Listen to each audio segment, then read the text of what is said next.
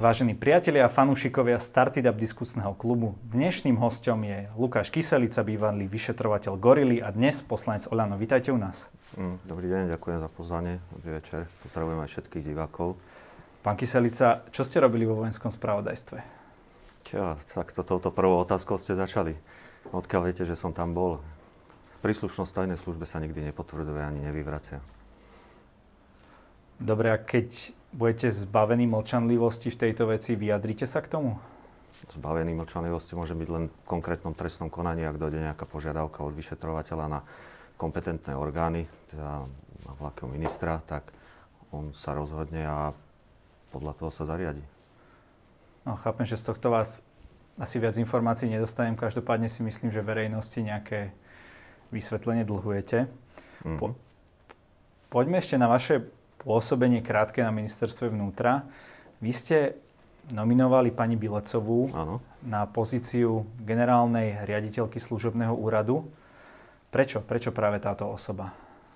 Čo? Ja som považoval za ráznu osobu a tak ako boli nejaké pôvodné zámery spraviť nejaké rýchle výmeny, tak ja si myslím, že by bola veľmi hodná, vhodná osoba na toto. No ale ona práve figuruje v kauze na východnom Slovensku. Jednalo sa o daňové podvody podnikateľa Piptu. Mala, mala tam byť teda zachytená nejaká odpočúvané hovory a tak ďalej. Stále ma, mala vašu dôveru, aj keď ste mali tieto informácie? Viete čo, ja som to vysvetloval tedy v článku uh, pánovi Nikolsonovi. Uh, Áno, on o tom písal. Hej, hej. Uh, na všetko som mu odpovedal to, čo potreboval. Ja som sa tým ani netajil, ja som o tomto vedel. Ona mi aj hovorila predtým, asi pol roka predtým, alebo tak nejak, že ide na ten výsluch, že kvôli čomu to je, že čo sa tam deje. Takže ja som si to všetko vyhodnotil a napriek tomu som ju nominoval. Ono sa to už teraz prekrúca v médiách a ako ťažko sa niektoré veci vysvetľujú, alebo ťažko sa bojuje s médiami, keď, eh, keď niekto si svoje tvrdí, ale pravda len jedna, tá je v spise. No, ja som ten spis nevidel, aj keď som bol na ministerstve vnútra a v minulosti to tu možno nejakým spôsobom fungovalo, že minister si vyžiadal niečo a na počkanie hneď to mal. Ja aj z pozície štátneho tajomníka som si nedovolil niečo také, aby som sa nejakému vyšetrovateľovi, nejakého vyšetrovateľa pýtal, nech mi ukáže spis. Ale podľa tých materiálov, ktoré uh, boli aj všeobecne známe, tak ja som to usúdil, že, že tam s tým problém nie je. Tam je problém, že ten odpočutý hovor, nebol s ňou, to bol realizovaný, uh, odposluch bol nasadený na pána Piptu a vtedy telefonoval nejakej pani, a nechcem mená, uh, ktorá mala s ním bližší kontakt. No a ona, ona tam bola vtedy pri, ňo, uh, pri nej a podala jej ten telefón. No, bavia sa tam, že jak to tam presne, už si to presne nepamätám, jak to tam bolo, vtedy som to mal načítané, to, čo kolovalo po médiách, že kedy ti dám za to ty kvítky. No. A bohužiaľ, čo mala robiť? No. A ona je zosobranec, pán Pipta je zosobranec, majú tam kvetinárstvo, chodil si tam kupovať kvety. A proste niekto to spája, že kvety, kvítky sa rovná úplatok. Tam k tej nominácii... No a ešte, čo je podstatné, či mohla ona alebo nemohla, či mala ona na to vplyv. Ona bola riaditeľka daňového úradu v Michalovciach, potom vedúca kontroly. Tuším, keď boli tieto hovory odpočuté, tak bola vedúca kontroly uh, Michalovciach. Čo, čo je základ? IPTA je, uh, bol zosobranec. Všetky firmy, ktoré mal, tie DPHčkárske alebo jaké, boli zosobranec. Teda kto vykonáva kontroly? No daňový úrad sobrance keď vám, a tuto došla špeciálna kontrola z Banskej Bystrice, a keď dojde špeciálna kontrola z Bystrice, e, z daňového riaditeľstva, tak automaticky každý vie, že to je na poput policie. Takže dojde špeciálna kontrola, nech to nevykonáva sobra, nevykonávali sobrance, ale vykonávali to nejaké kontrolórky z Michaloviec, ktorým každý úkon jeden schváloval, hociaké dožiadanie, hoci čo, im schválovali sobrance. Takže hociak by rozhodli, ten konečný štempel a konečne nejaké vyplatenie nejakých nadmerákov by aj tak museli sobrance realizovať. Takže ona s tým nemala nič. Aj spis mal byť vedený pod tými sobrancami a nie pod Michalovcami. Ale keď sa začne tá mediálna mašinéria, ťažko sa brániť. Ja možno nie som zbehlý v týchto PR článkoch a ja neviem čom, ale jednoducho ja som tedy dal pánovi Nikolsonovi vysvetlenie a za tým si stojím, nemám čo viac tomu povedať. Dajte si trošku to rúško takto nižšie, lebo strašne to je počuť, keď, keď hovoríte hej, lebo strašne sa to, to šumí. Dobre? Vy ste spomenuli, že je rázna, ale má nejaké, nejaké také profesné úspechy na daňovom úrade, prípadne na tom kriminálnom úrade finančnej správy, za, za ktoré si zaslúžila túto nomináciu?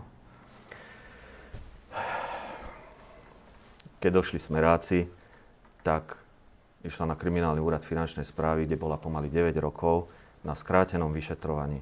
Z toho pohľadu pre laikov skrátené vyšetrovanie je vlastne konanie o prečinoch s trestnou sadzbou do troch rokov.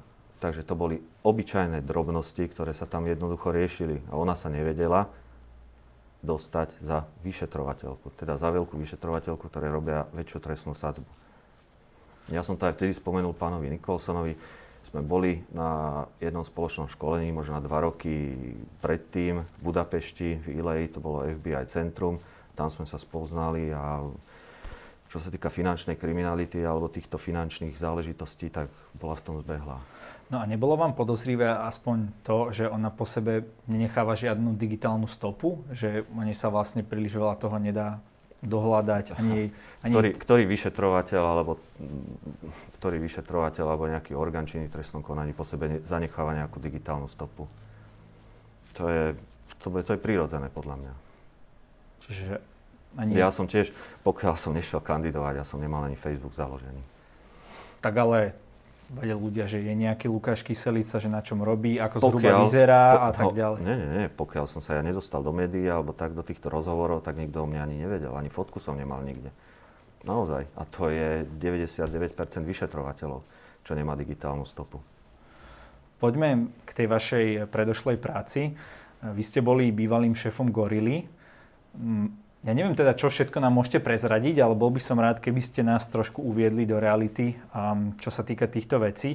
Momentálne veľké množstvo policajných funkcionárov vo väzbe. Uh-huh. Opoziční politici, najmä teda zo Smeru, hovoria, že to je celé vykonštruované, že ľudia, ktorých oni na niečom chytili, teraz chodia a rozprávajú o tých a že nemôžeme veriť ako keby týmto kajúcnikom, na základe ktorých je to vraj postavené. Čo vy na to?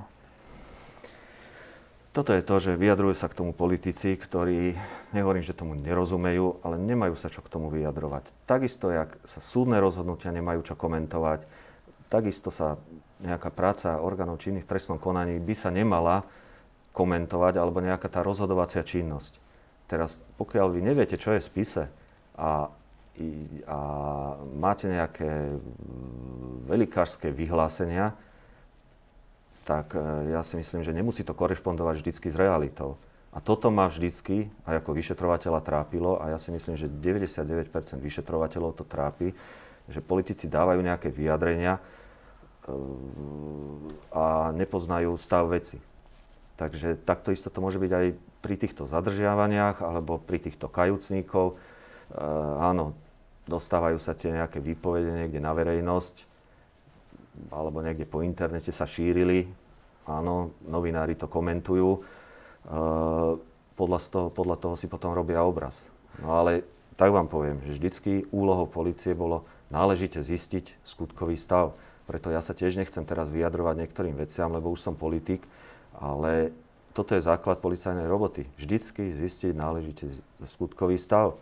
A vždycky je tam voľaká forma kontroly, keď to tak ľudovo poviem, že je tam prokurátor, ktorý vykonáva dozor nad dodržiavaním zákonnosti a keď dojde k zadržaniu a následnému návrhu prokurátora na väzobné stíhanie, tak musia byť splnené aj materiálne, aj formálne stránky uh, väzby, teda uznesenie alebo stíhanie musí byť dôvodné a zároveň musí tam byť nejaký dôvod väzby, teda úteková, kolúzna alebo pokračovacia.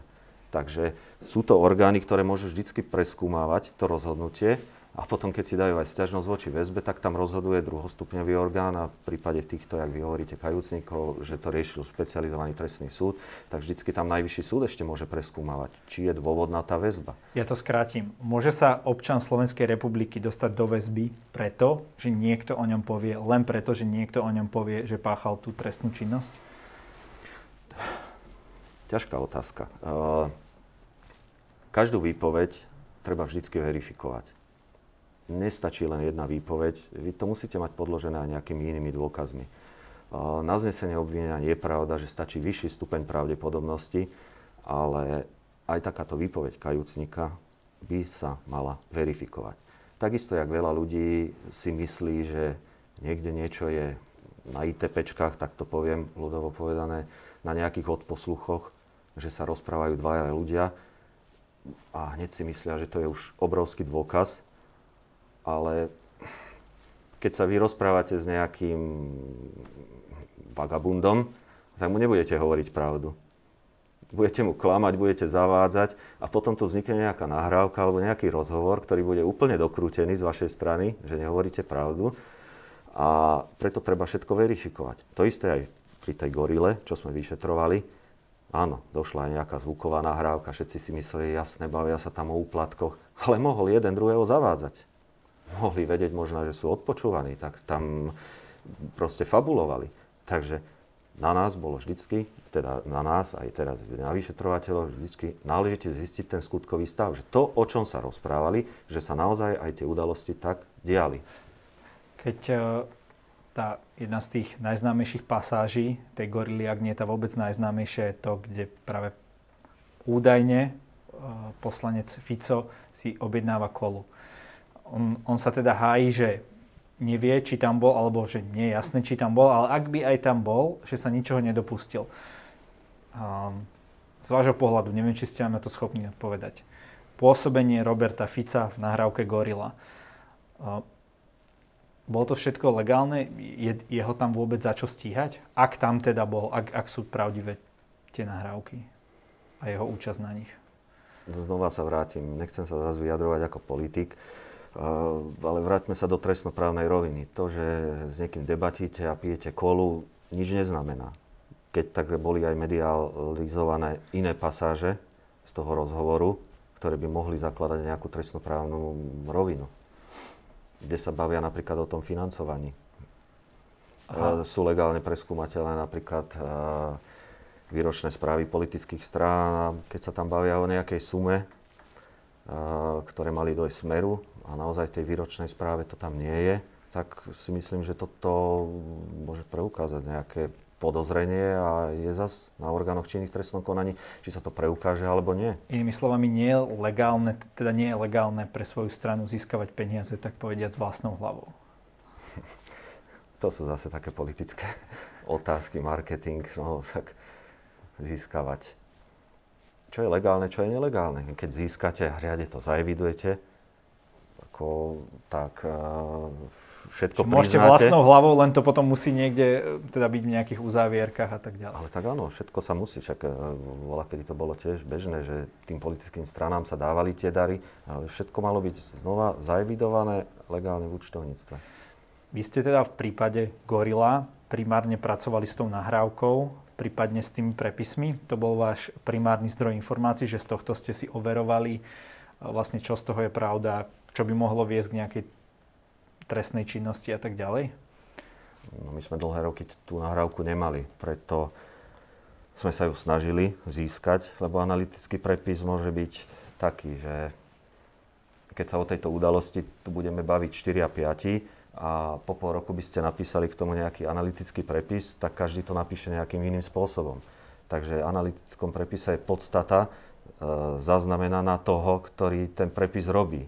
Ale vzhľadom na to, že uh, mohli aj tomu, ktorý to prepisoval, ujsť nejaké drobnosti, uh, na ktorých možno, možno postaviť trestné konanie, tak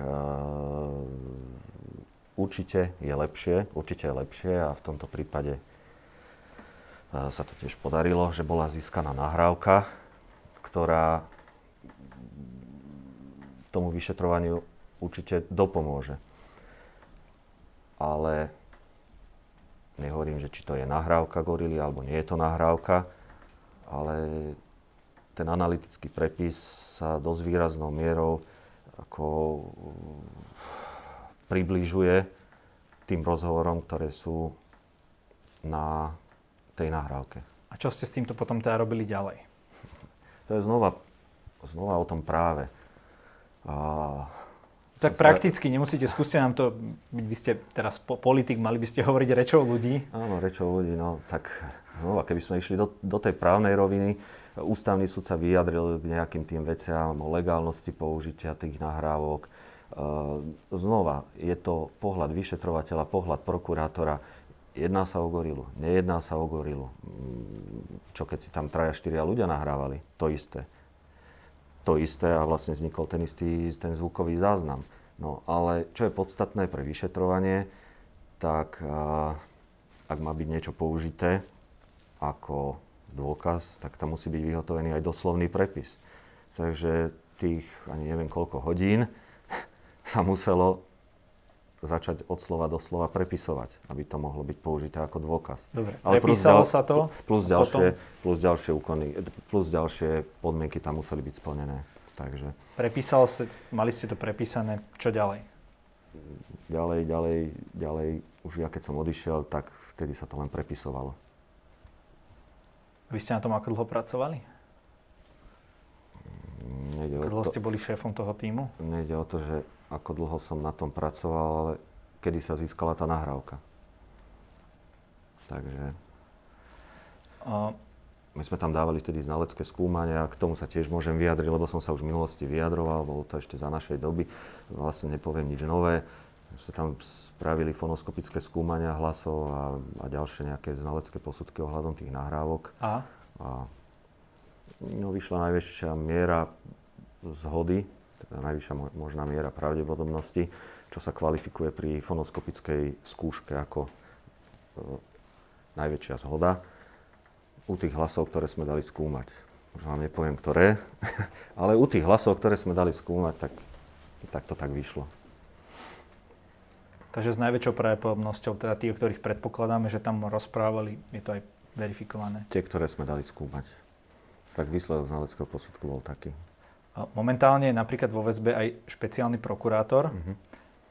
Hovorí sa, že on bol práve ten, respektíve nehovorí sa, on má takéto známe skóre 62.0 alebo 62.1, um, že on práve brzdil tie kauzy.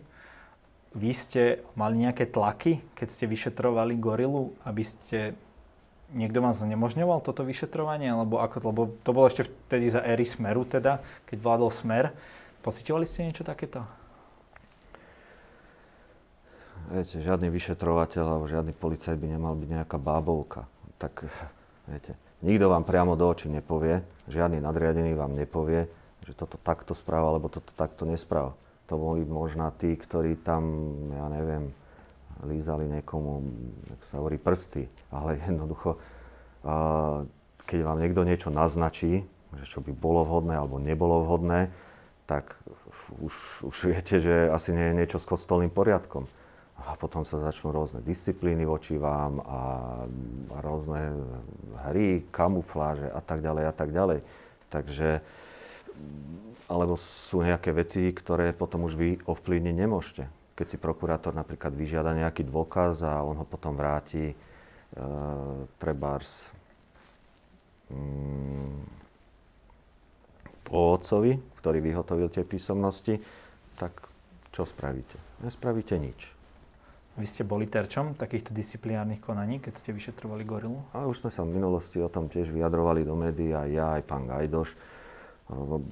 Pán Gajdoš s pánom Kováčikom naozaj len v poslednej dobe to bolo také, že fakt len písomne komunikovali, ale naozaj, keď sa má vykonávať ten aktívny prokurátorský dozor, alebo chcete nejaké veci poriešiť, tak vždycky aj ten dozor je lepší, keď sa vykonáva nejaká tá osobná komunikácia a, uh, a nejaký ten aktívny dozor. Takže v tomto ja som častejšie sedával s pánom Kováčikom a riešili sme veci, čo sa týka dozoru alebo postupu v trestnom konaní.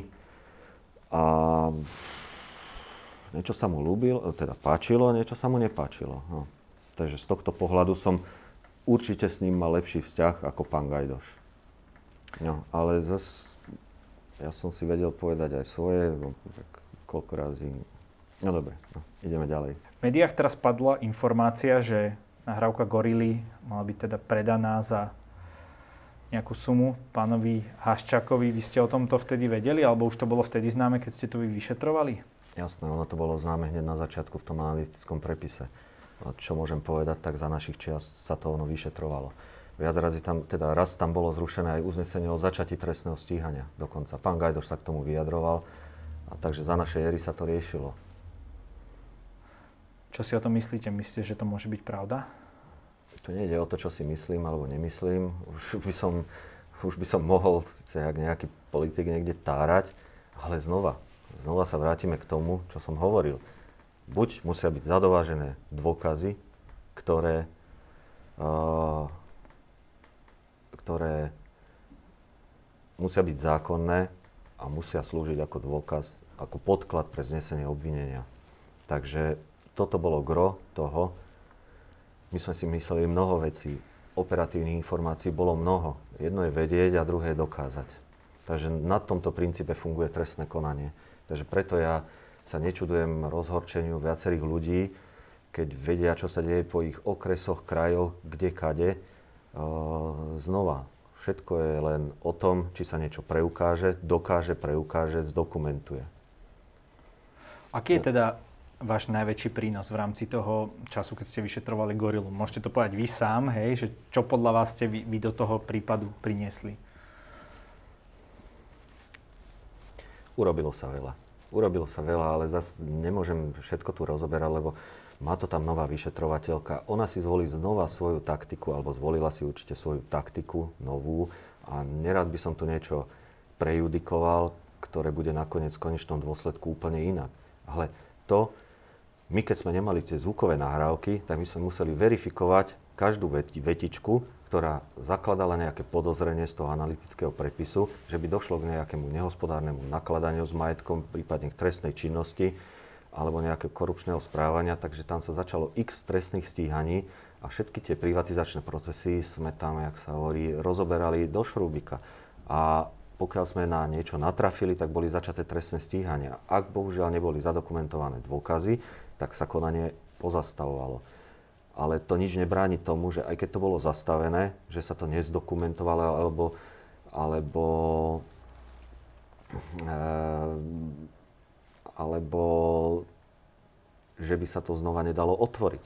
Znova. Lebo pribudli tu teraz nové dôkazy, je tu tá nahrávka. Znova, je to o prokurátorovi a o vyšetrovateľke, ako si vyhodnotí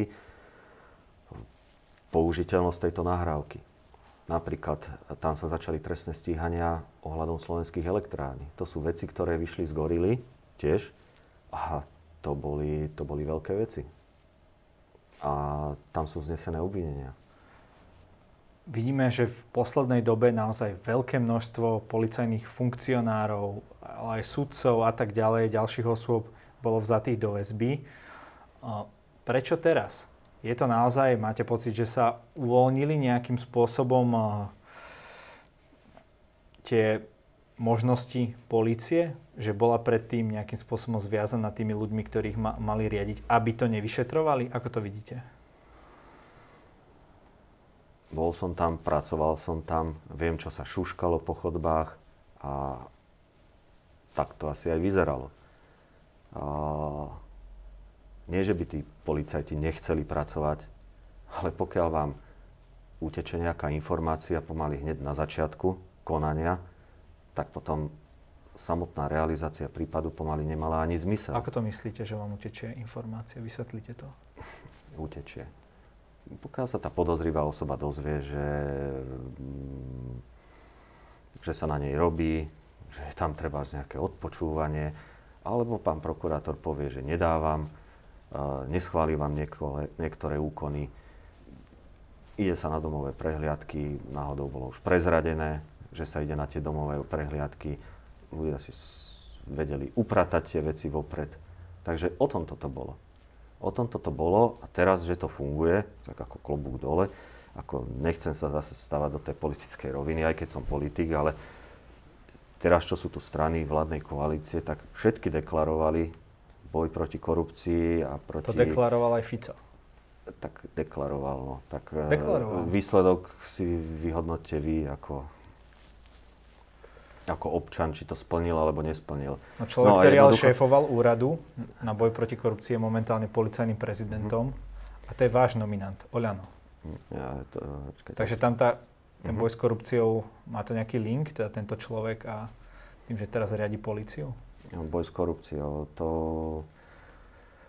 na úrade vlády zastával mm, inú funkciu a de facto to bol taký preventívny orgán na boj proti korupcii. Takže nebol to žiadny výkonný útvar. No a ešte by som sa vrátil k tým starým veciam, že vlastne tak, jak bol deklarovaný, že budú mať tí policajti rozviazané ruky, nastúpili tam mladí prokurátori alebo prokurátori, ktorí tam aj vtedy robili, ale jednoducho tiež podľa mňa nemajú kladené žiadne polená pod nohy a veci im neutekajú a, a realizujú sa. A realizujú sa tie akcie.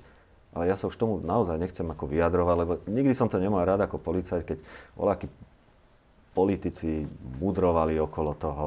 No a čo sa týka toho pána Kovážika, ja by som sa rád niektorým veciam aj vyjadril, lebo však bol som z toho prostredia.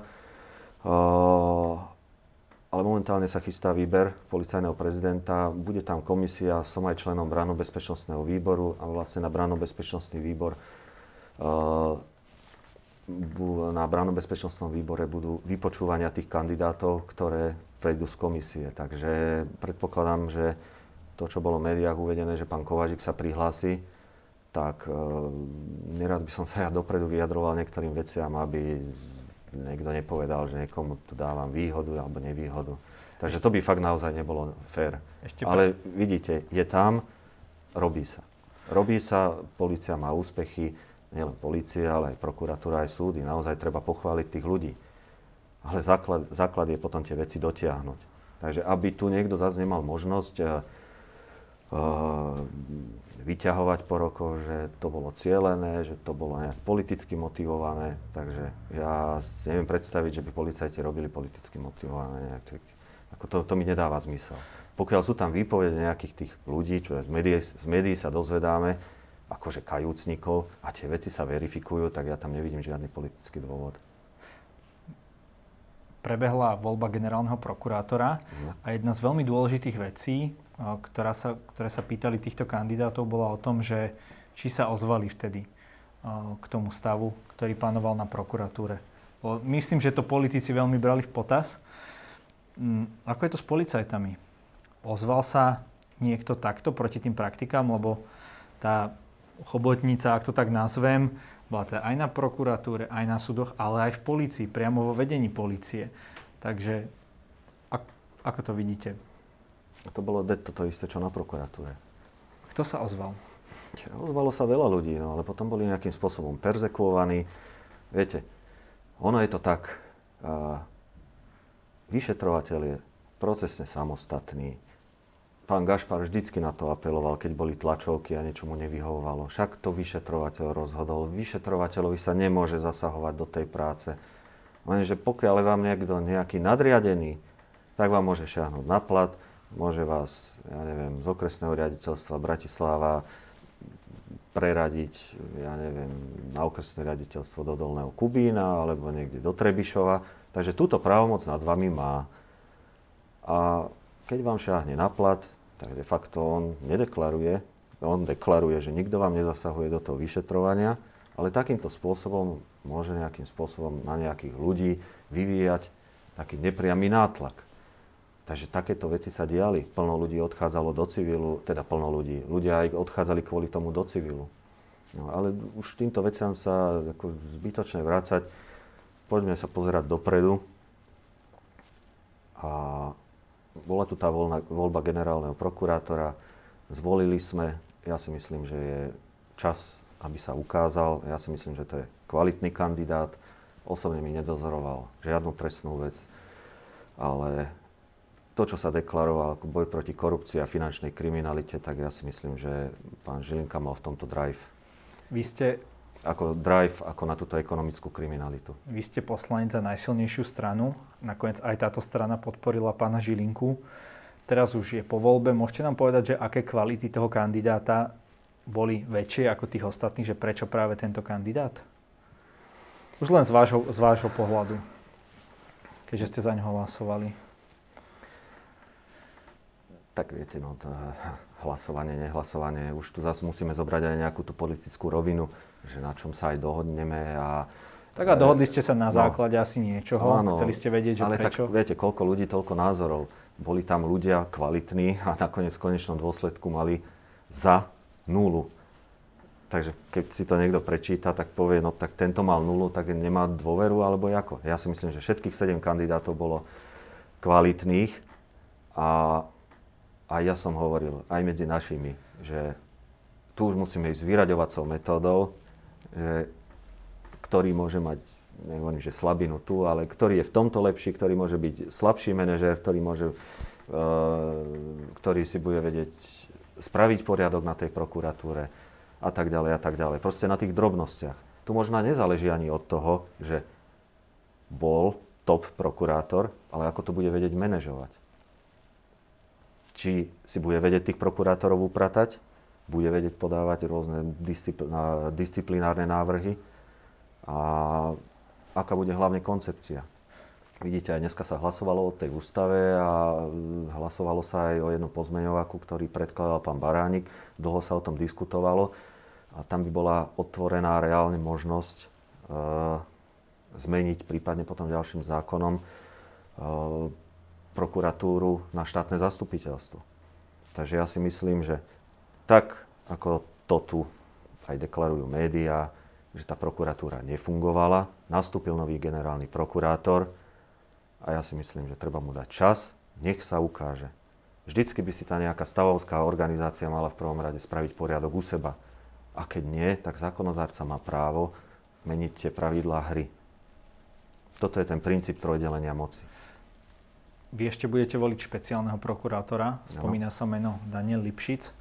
A bol by toto pre vás priateľný kandidát? Opäť ne, nechcem sa vyjadrovať týmto veciam, že kto pôjde, kto pôjde, kto nepôjde, lebo... Ale či by, keby išiel, či by bol pre vás priateľný, nehovorím, že za ňo musíte hlasovať, uh-huh. ale či je to také, že kandidát, za ktorého si viete predstaviť, že by ste za istých okolností hlasovali? Pán Lipšic je kvalitný právnik. Mm, nediskvalifikuje ho práve tá jeho prepojenosť s politikou dlhé roky bol v politike, niekoľkokrát minister, predseda strany a tak ďalej. Určite budú vypočúvania. Určite budú vypočúvania a určite sa na toto budú pýtať.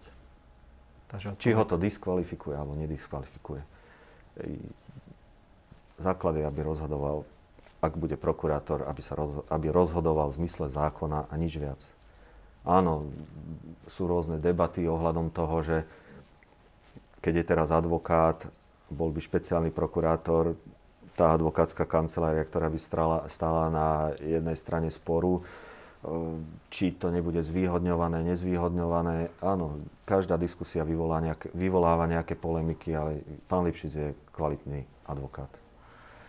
Vy hovoríte o tom... Teda čas... právnik, právnik a aj advokát, teda aj, aj, teda aj advokát, aj, aj, ale advokát. v tomto prípade, keď sa bavíme o tom, že či by mohol ísť akože na tú špeciálnu prokuratúru, tak berem to, to právo a je to kvalitný právnik. Vy ste viackrát povedali, že nemáte rád, keď sa politici vyjadrujú k, k vyšetrovaniu a týmto, týmto odborným veciam. No a vy ste vlastne práve prešli z toho druhého tábora, že ste boli vyšetrovateľ, teraz ste v politike. Ako toto vnímate? To, to je v poriadku? Vtedy mi nič nebránilo, aby som vyšetroval tak, ako sa má. Jednoducho bez nejakej politickej príslušnosti. Ja nie som žiadny stranník. Aj na kandidátku som išiel ako nezávislý a nie som, som v poslaneckom klube Olano, ale nie som člen strany.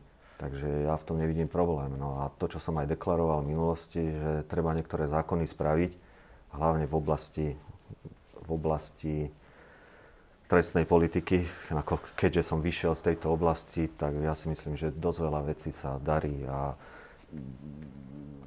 rád o nich debatujem s terajšou ministerkou spravodlivosti, s pani Kolíkovou. Napríklad, čo bol aj ten zákon o zaisťovaní majetku a správe zaisteného majetku. To bude fakt naozaj taký posun, že pomaličky, postupnými krokmi by sme sa mohli dostať na úroveň, ktorá je v tých západných krajinách. Čo sa týka zaisťovania majetku alebo preverovania pôvodu majetku, uh, hlavné gro, čo nám chýba teraz pri vyšetrovaní, je finančné preverovanie. To je v niektorých krajinách alfa omega. Nestačí vyšetriť, či sa skutok stal alebo nestal a toho páchateľa odsúdiť, ale pokiaľ mal nejaké výnosy z tej trestnej činnosti, tak ich treba zaistiť a, a proste musia ísť v prospech štátu.